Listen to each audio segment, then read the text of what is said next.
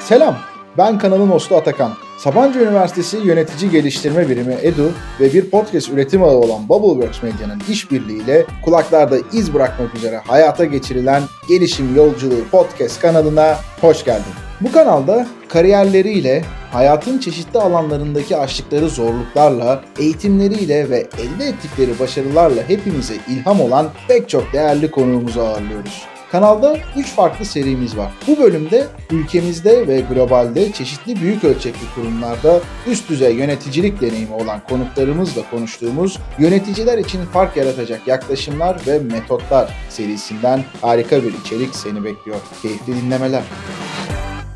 Herkese selamlar gelişim yolculuğu dinleyicileri. Bugün de yine sizlerle birlikte kulaklarınızda iz bırakmak üzere çok harika ve açıkçası çok da sevdiğim bir konuğumuz var. Hatta minik bir hikayeyle de başlamak istiyorum. Bölümlerin başında çok fazla öyle bir şey yapmıyoruz ama burada bunu yapmam gerektiğine inanıyorum. Biz bundan yıllar önce yaklaşık 3-3,5 sene önce işte ilk podcast'te başladığımızda tam hatta Bubbleworks Medya'nın bile adı yoktu. Başka bir kanalımızın ismiyle işleri yürütüyorduk. Bize böyle bir ilk inananlar grubu vardı. Kendisi de sevgili İrem Cantaş Aygün de o kişilerden bir tanesidir ve Sabancı DX'in de aslında podcast kanalını hayata geçirme fırsatı bulmuştuk. O zaman Türkiye'de yeni yeni böyle işler hayata geçiriliyordu. Bugün de yine aynı şekilde Sabancı Üniversitesi EDU ile birlikte bu kanalda da sizlerle birlikte olmaktan ve İrem'i de ağırlamaktan da büyük bir mutluluk duyuyoruz. İrem selam, hoş geldin. Hoş bulduk. Nasılsın? İyiyim. Sen nasılsın? Ben de iyiyim vallahi. Teşekkür ederim. Dediğim gibi seni burada ağırlamak büyük mutluluk vallahi. O benim için de çok büyük mutluluk. Acayip heyecanlı geldim bugün. Keyfim sizi gördükçe iyice arttı. Hem heyecanlı geldin ki bu bence güzel bir heyecan, keyifli bir heyecan yani. Hem de arkadaşlar biz bu bölümde sizlerin kulaklarınıza gelene kadar gelmeden önce baktım 7 kere toplantı iptal etmişiz.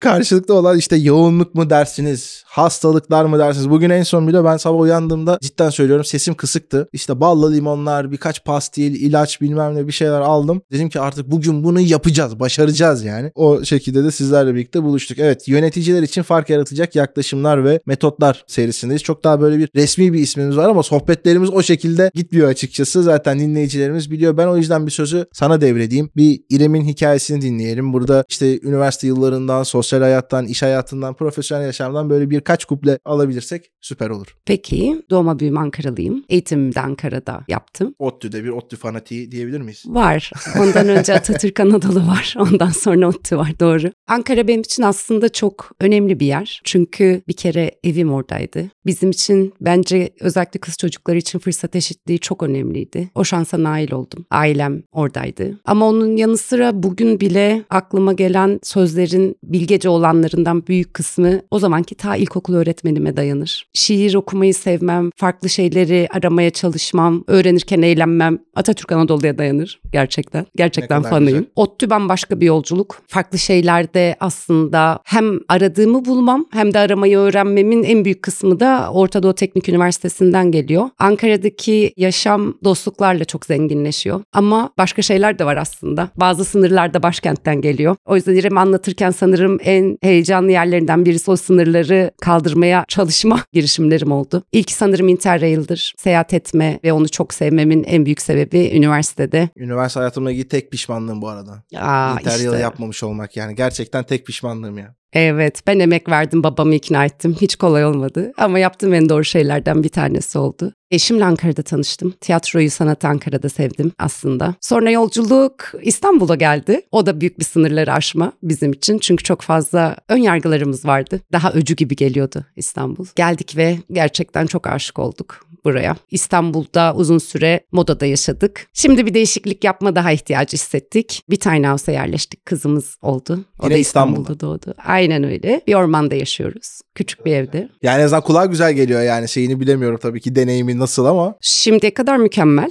Çünkü doğanın içindeyiz. Daha bütünleşik yaşama imkanımız oldu. Böyle kızdığımız şeyleri yapmamaya bizi daha çok yönlendiriyor çünkü. Daha güzel bir dünya bırakmak için hem ilk yaz için o adımı hep beraber attık. Şimdi bir 23 metrekarede yeni bir hayat deniyoruz. Kısacası aslında İrem'den bahsetmem gerekirse genel olarak sınırları zorlamayı seven, dans etmeyi seven, seyahat etmeyi seven, özgürlüğü çok seven. Bu kadar sınır aşmak da oradan geliyor sanırım. Emek vermeyi ve emeğe değer vermeyi çok seven biri gibi nitelendirebilirim. Kısa hikayemde böyle diyebilirim. Anladım valla süper. Bazen hani işte insanların burada senin de ve diğer pek çok aslında bölümlerdeki konuklarımızın liderlik yolculuklarını veya yalnızca işte üst düzey yöneticiliğe doğru geçiş değil ama hayatın içerisinde farklı izler bırakabilme yolculuklarında ele alıyoruz. Onun içerisinde hep gördüğüm ortak noktalardan bir tanesi şu. Kendi sosyal hayatlarında da ilk günden itibaren veya işte belli bir kırılım noktasından itibaren biraz daha bu sınırların dışına çıkmayla ilgili bir arayış. Yapmak istediği şeyleri kendi sosyal hayatında da gerçekten somut bir şekilde ortaya koyabilme. Yani o tiny house kararı gibi. Hani biraz daha bir şeyleri derinden hissetme arayışıyla ilgili olduğunu da düşünüyorum bunun. Bence bunların hepsi de kariyerimize ciddi şekilde etkileyen konular. Muhakkak öyle. Biz çünkü insanız. Aslında bütünleşik bir varlığız. Yani iş yerindeki İrem ve özel hayatındaki İrem de iki ayrı İrem yok. Olduğu zaman zaten mutsuz oluruz. Olmadığı zaman daha keyif alabiliyoruz. Çünkü o bize aslında yaşamdaki öz taahhütümüzle paralel ilerleme olasılığı tanıyor. Sadece liderlik değil, çalışma hayatındaki bence en kritik, içimize yaptığımız şeyleri en çok sindiren şey de bu. Aradığımız manayla yaptığımız şeyin birbiriyle örtüşü olması. Kesinlikle katılıyorum. Şimdi biraz böyle bir işin eğitim tarafına oradan böyle İstanbul'a gelişe doğru dokunduk. Bir yandan da Sabancı topluluğu içerisinde de işte farklı görevler, farklı kurumlar, farklı pozisyonlarda bulunmuş. Oralarda hep aslında şöyle bir durum var. İşte gitmiş önce burada bu olmuş, sonra şurada şu olmuş, sonra şu olmuş falan. Hani bir film şeridi gibi ve böyle bir ne bileyim LinkedIn'de satır doldurmanın ötesinde bir şey ya bu aslında. Oradaki o deneyimler böyle nasıldı? Hani o eğitim hayatından çıktın. işte kendinde bir şeyleri hazırladın. Hazırlaman ve geliştirmen gereken çok daha farklı şeyler de olduğunu muhtemelen keşfettin ve hani bugün bulunduğun konuma belki ilerleyen zamanda daha da ileriye doğru da gideceksin. Bu yolculuğu biraz şöyle bir betimleyelim. Betimleyelim. Ben ODTÜ iktisat mezunuyum. Bu arada çok isteyerek okudum bölümümü. Ortaokulda istedim. Gerçekten çoğu insan bunu keşfetmeye çalıştı. Hani neden diye. Çok da keyifli okudum. Mezun olurken böyle bir sıkışmışlığım vardı. Mümkün mertebe işte seçmeli dersleri farklı bölümlerden seçmeye çalışıyordum. Ama çok yettiğini söyleyemem o zaman da. Bana yetmedi yani İrem olarak. Çok sevdiğim bir hocam vardı. Erkan Hoca. Kulakları çınlasın. İhtiyacımı duyduğunda, merakımı duyduğunda beni bilim ve teknoloji politikası çalışmaları master ile aslında tanıştırdı. Onun sayesinde tanıştım. Tam aradığım şey olduğunu fark ettim. Aslında işe girmeden önce ben master'a başladım. Hayatımda yaptığım en doğru şeylerden bir tanesiydi. Müthiş interdisipliner. Aradığım, eksik olduğunu düşündüğüm karmaşıklıkları daha fazla anlamlandırmayı sağlayan bir eğitim süreci oldu orada. Bunu yaparken de şansıma Başkent Elektrik Dağıtım AŞ o zaman Enerjisa olmak üzereydi. Özelleştirme süreci başlamıştı. Sabancı ile tanışmam da öyle oldu. Doğuma büyüme Sabancılıyım bu arada. 15 seneye geldim. Orada enteresan hikayeler var tabii. Ben işe talep tahmini yapmak üzere geldim iktisatçı olduğum için. Bu serüvenin bir gün sürdü. Bir gün mü? Bir gün sürdü. Bir yıl ya bir ay bile değil yani geçtim bir yılı. Yok şirketle tanıştık. Ben heyecanlıyım tabii yeni mezun neler yapacağımı düşünüyorum. Ekonometrik modeller kafamda böyle heyecanlı heyecanlı. Neyse ki sadece 24 saat hani sürdü bu. Ertesi gün bir ne diyeyim teyakkuz diyeyim adına. Müthiş bir amaç birliği çevresinde aslında. Kimler katılabilirse dönüşüm projesine katılmasına yönelik şirket içinde bir inisiyatif başladı. O vesileyle ben de aslında dönüşüm projesine girdim. Özellikle süreçlerin tasarlanması, altyapının oluşması serüveni başladı. Bu serüven beni iş analistliğine götürdü. Müthiş keyif alarak yaptığım bir iş oldu. Aslında ihtiyacın ne olduğunu anlamanın keyfine ben öyle vardım diyebilirim. O dönemki iş analistiyle bugünkü arasında bir fark var mı sence? Biraz bir değişim oldu mu orada? Çok minik bir parantez açarak giriyorum bu arada. Dönem olarak söyleyemem ama işin muhteviyatı anlamında söyleyebilirim. Çok derin ve büyük bir proje ve hele ki bir başlangıç safhasını yakalama imkanınız bulunuyorsa o zaman aslında meseleyi çok daha derin öğrenme ve ihtiyacı çok daha boyutlu anlama şansınız oluyor. Günümüz dünyasında zaman zaman bu şans ve zaman kısıtı aslında elimizi kolumuzu bağlayabiliyor. Çok daha kısa sürede bir şeyi anlamak, anlamlandırmak ve yürütmek durumunda olan zamanlar olduğuna şahit oluyoruz hepimiz. O dönemin en büyük artısı aslında öğrenmeye, anlamaya ve gerçek kök sebepleri kavrayıp ona göre tasarım yapmaya, ona göre şekillendirmeye bir alan tanımış olmasıydı. Burada en kritik şey ustalar. Onu çok net söyleyebilirim. Özellikle yeni işe başlayan birisi için usta çırak ilişkisi, iyi profesyonellerle, iyi liderlerle çalışmak büyük büyük bir şans. Ben o şansa da çok nail oldum. Çalıştığım dönemde, çalıştığım şirketteki herkes bildiği her şeyi anlatmaya, işbirliği yapmaya o kadar yatkın ve o kadar işini iyi bilen insanlardı ki üretim süreci müthiş keyifli geçti. İnanılmaz değerli bir şey bu arada yani. Çok. insanın yüzünü gülümseten, anıları böyle çok daha berrak hatırlamamızı sağlayan acayip bir duygu o. Meselenin sonrasında aslında artık sistemler ayağa kalkmaya başladı, süreçler ayağa kalkmaya başladı. Farklı alanlara da geçme şansımız oldu. Benim kendi adıma oldu en azından. Enerjisa bünyesinde çok farklı alanlarda çalışma fırsatı buldum. Bu çok önemli bir şey. Çalışanın aslında belirli çemberleri kapatmayı başladığını hissettiği anda organizasyonun ona kol kanat germesi, alternatifler olabilmesi, farklı alanlarda deneyim elde edebilmesi müthiş bir şans bence. 10 senemi geçirdim ben Enerjisa'da. Dediğin gibi hepsi çok farklı alanlarda oldu ama hepsi aslında birbirini de besleyen bir yolculuk oldu. Bu hem bilgi birikim ve deneyimin aslında yaygınlaşmasını sağladı hem de benim için müthiş bir besleyici fırsat sundu. Kariyerim iş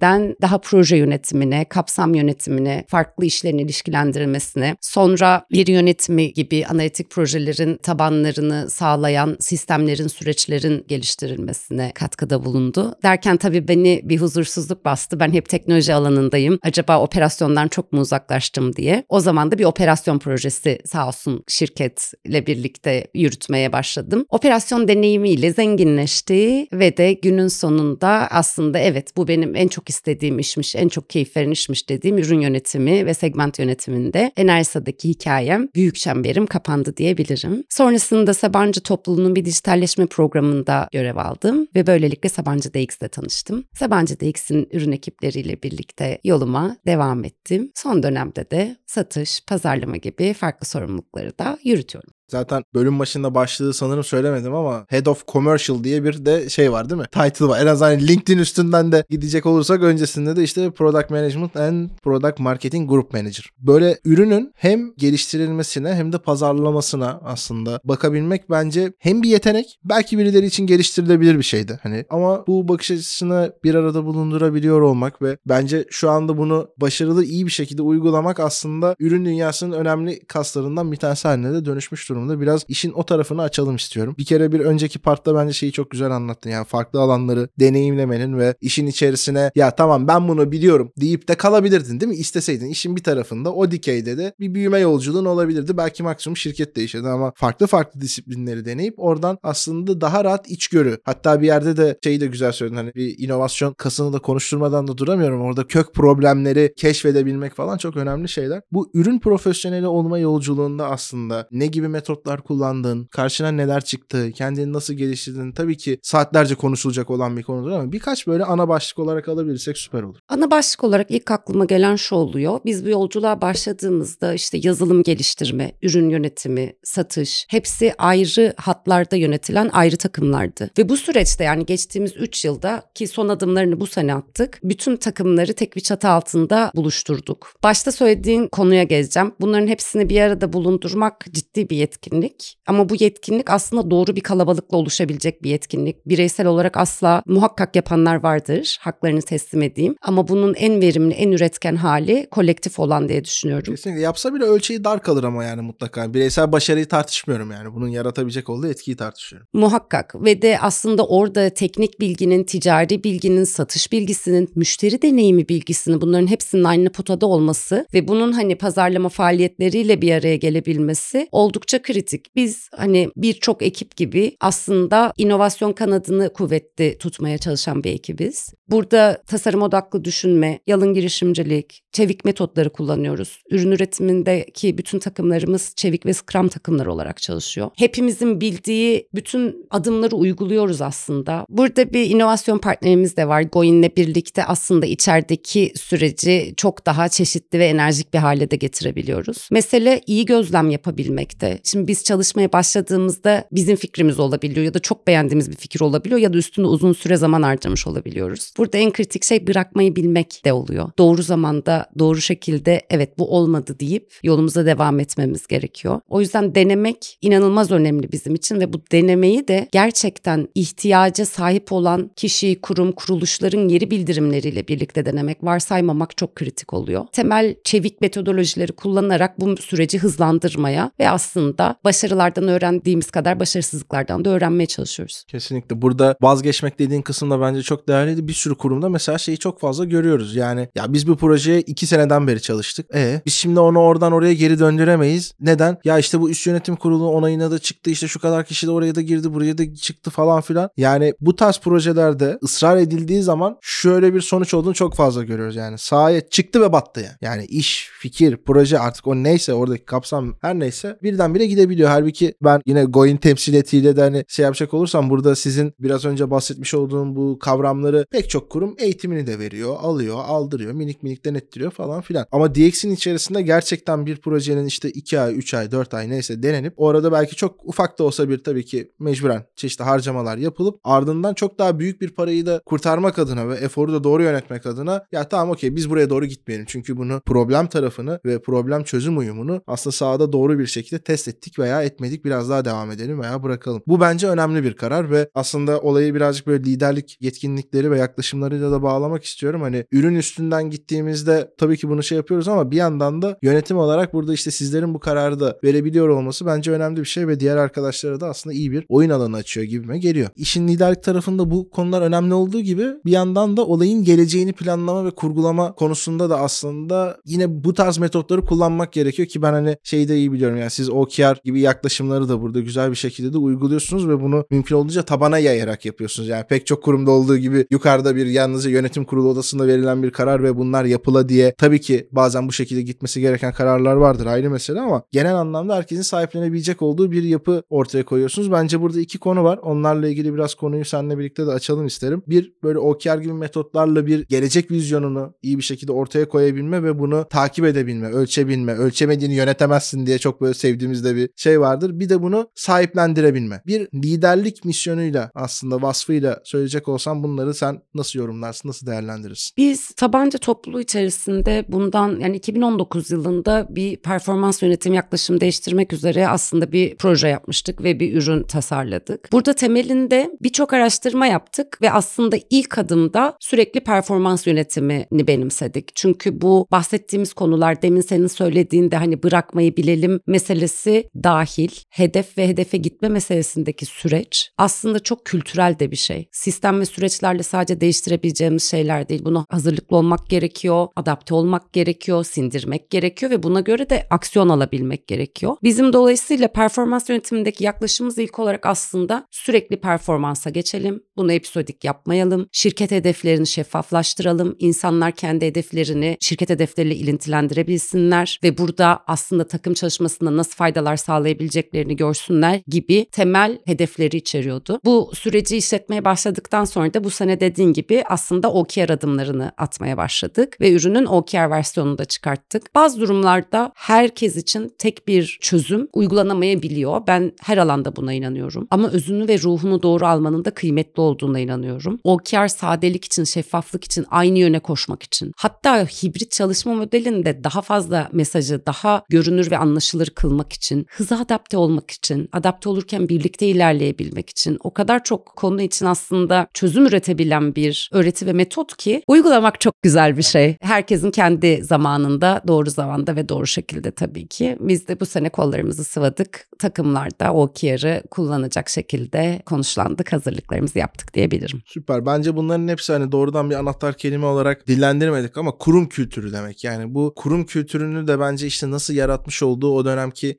liderin, liderlerin de sırtında bir yüke de dönüşebilir. Onları bir bütün olarak böyle destekleyen, arkadan böyle tetikleyen çok güzel bir itici güç haline de dönüşebilir. Bence bu yapıyı inşa edebilmek oldukça değerli ve önemli bir şey. Bu arada OKR'dan da bahsetmişken Sabancı topluluğu içerisinde Sabancı Üniversitesi EDU'nun da aslında bu biraz önce bahsetmiş olduğumuz gelişim alanlarına da faydasının dokunduğu bir sürü farklı farklı eğitim başlıkları var. Sen yılların Sabancılısı olarak tahmin ediyorum ki bir sürü böyle eğitiminde parçası olmuşsundur diye düşünüyorum orada. Evet o çok önemli bir şans bu arada. Çünkü ben hala hani tekrar altını çizerek söyleyeyim çalışırken işi yaparken öğrenmeye ve oradaki birlikteliğe ve fikirlere çok önem veriyorum. Ama bunu yaparken de ve hayat akarken bazı şeyleri unutabiliyoruz, bilmiyor olabiliyoruz. O yüzden eğitim programları gerçekten müthiş bir besleyicilik sağlıyor. Bir an kafamızı kaldırmamızı, hiç fark etmediğimiz şeyleri fark etmemizi, hiç öğrenmediğimiz şeyleri öğrenmemizi sağlıyor. Bu bir klişe değil yani burada çok ciddi emek harcanıyor ve o saati, o zamanı, o süreci hak ettiği değeri gösterebilmek de çok kritik bence. Ben Sabancı topluluğunda Edu işbirliğinde de farklı olarak da o kadar çok eğitim alma fırsatı buldum ki kimi zaman kendimi çok ciddi bir takım yönetimi konusunda eğitim alırken kimi zaman bir simülasyon yaparken kimi zaman sunum yaparken özellikle de kariyerimin başlarında çok destekleyici 360 derece aslında meseleleri kavramamızı sağlayacak çok fazla program içinde yer alabildim. Hala da devam ediyor. Farklı takımlarda farklı liderler için farklı içeriklerle aslında ihtiyaca yönelik çok iyi programlar var. Normalde durduğumuzda böyle bir eğitim geldiğinde altın kural var. Ne olursa olsun eğitim ilk önce. Biz de onu uygulamaya elimizden geldiğince çalışıyoruz diyeyim. Süper. O eğitimlerde meyvelerini vermiş zaten. Yani görünen o ki bizim buradaki pek çok konuğumuzdan da bu arada yani topluluk dışından gelen bazı konuklarımızı yine Edu'nun eğitimleriyle falan kesişmiş ve bölüm öncesinde sonrasında ya ben de buradan böyle böyle bir şey almıştım benim için de çok faydalı olmuştu gibi bir şey de var. Mesele tabii ki yalnızca eğitim almak değil iki konu var bence. Bir tanesi dediğin gibi gerçekten kişinin bunu önceliklendirip bir klişe olmanın ötesinde görüp görememesi.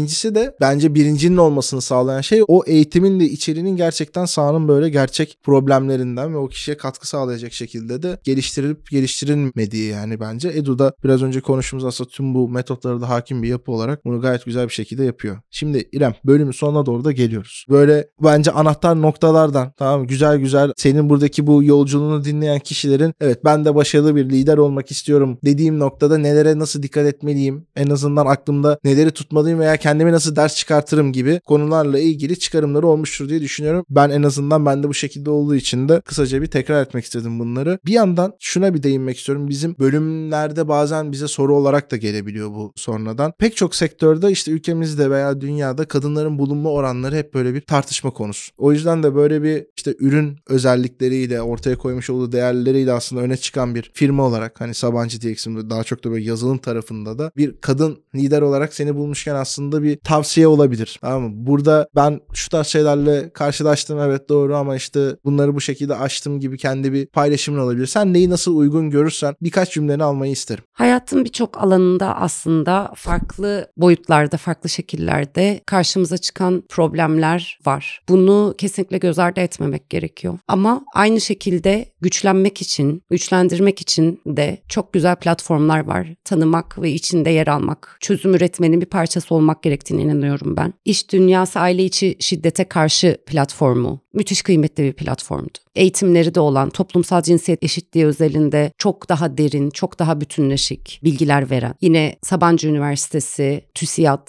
ve de vakıfın da işbirliği içinde olduğu UNFPA ile birlikte. Sabancı Vakfı'nın değil mi? Aynen öyle Sabancı Vakfı'nın bir platform. Birçok konuda aksiyon almaya da yönelten, farkındalık da yaratan bir platform. Çok kıymetli görüyorum. Turkish Fin aynı şekilde bir kız kardeşlik yolculuğu aslında. Bunun önemini kesinlikle göz ardı etmemek lazım. Çok iyi mentorların da olduğu, çok farklı bir yoldaşlık da sunan bir alan. Burada en kritik şey aslında konuşmak. Problem varsa onun farkında olmak. Farkında olduğumuz şey için de aksiyon almak. Dolayısıyla bu konuya ilgili söyleyeceğim en önemli şey aslında düşündüğümüz, bildiğimiz ya da gördüğümüz şeyleri çözüm üretecek aksiyonlar alınmasını sağlamak ve bununla ilgili farkındalığı bütün sadece şirketlerde değil her ortamda görünür hale getirmek olur. Aslında yine bazı şeyler hayatın içerisine adapte etme ve onlar için adım atma, içselleştirme konusu. Kesinlikle öyle. Aksi takdirde o sadece bir bilgi. Aslında bugün bizim inovasyonda konuşmamızın en büyük sebebi ne? Var olan bir bilgiden daha büyük bir değer üretmek. Onu bir ortama, bir kolektif zekaya, bir aksiyon bütününe sokmadığımız sürece o kendisi salt ve biricik bir bilgi olarak kalıyor. Aynı şey hayatımızın içindeki birçok konu için geçerli. Burada da gördüğümüz şeyleri bilgiye çevirip o bilgiyi de bir aksiyona çevirmemiz gerekiyor. Süper. Son olarak dediğim gibi bölümün içerisinden bence zaten herkes kendisine birkaç nokta çekecektir ama bu yolculuğa girmek isteyen işte kariyerinin bir yerinde yani illaki büyük ölçekli bir kurumda olması da şart değil. Biz burada işte orkestra şefi de mesela çok genç yaşta ağırladığımız oldu. Ne bileyim işte dünyayı böyle kas gücüyle kürekle geçen tüm okyanusları geçen konuklar yolculuklarımız da oldu. Dediğim gibi girişimcisi de vardı, C-level yöneticisi de vardı vesaire. Ama kendi yolculuğunda, mı? Kendi çizmek istediği rotasında eline bir şekilde o liderlik vasfını almak isteyen ve burada güzel izler bırakmak isteyen insanlar. Bizim buradaki sevgili dinleyici dostlarımıza birkaç anahtar kelime de olabilir. Ben olayı böyle görmüyorum, şu şekilde değerlendiriyorum diyen de olabilir. Ben burada şeyi de yaşadım bu arada. Ben onlara hiçbir şey tavsiye etmiyorum. Aslında işte kendilerinin keşfedebileceği bir yolculuktur. Sadece mesele keşfedebilmeyle ilgilidir gibi sonuçlar da vardı. Sen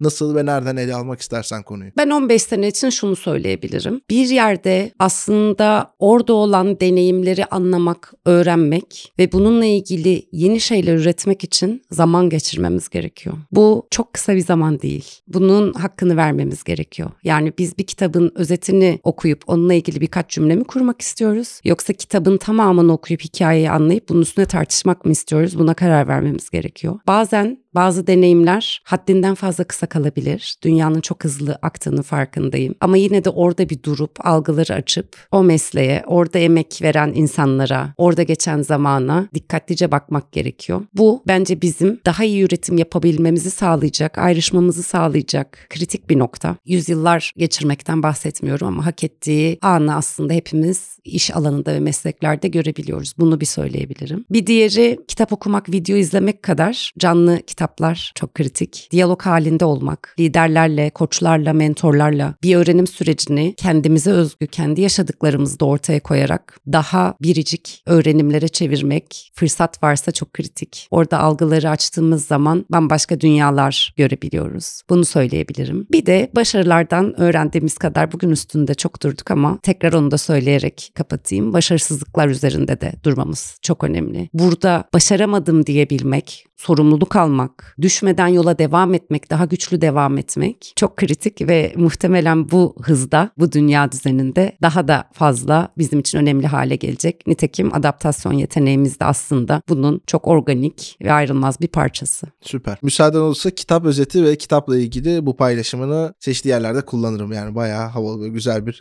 Afiyet olsun.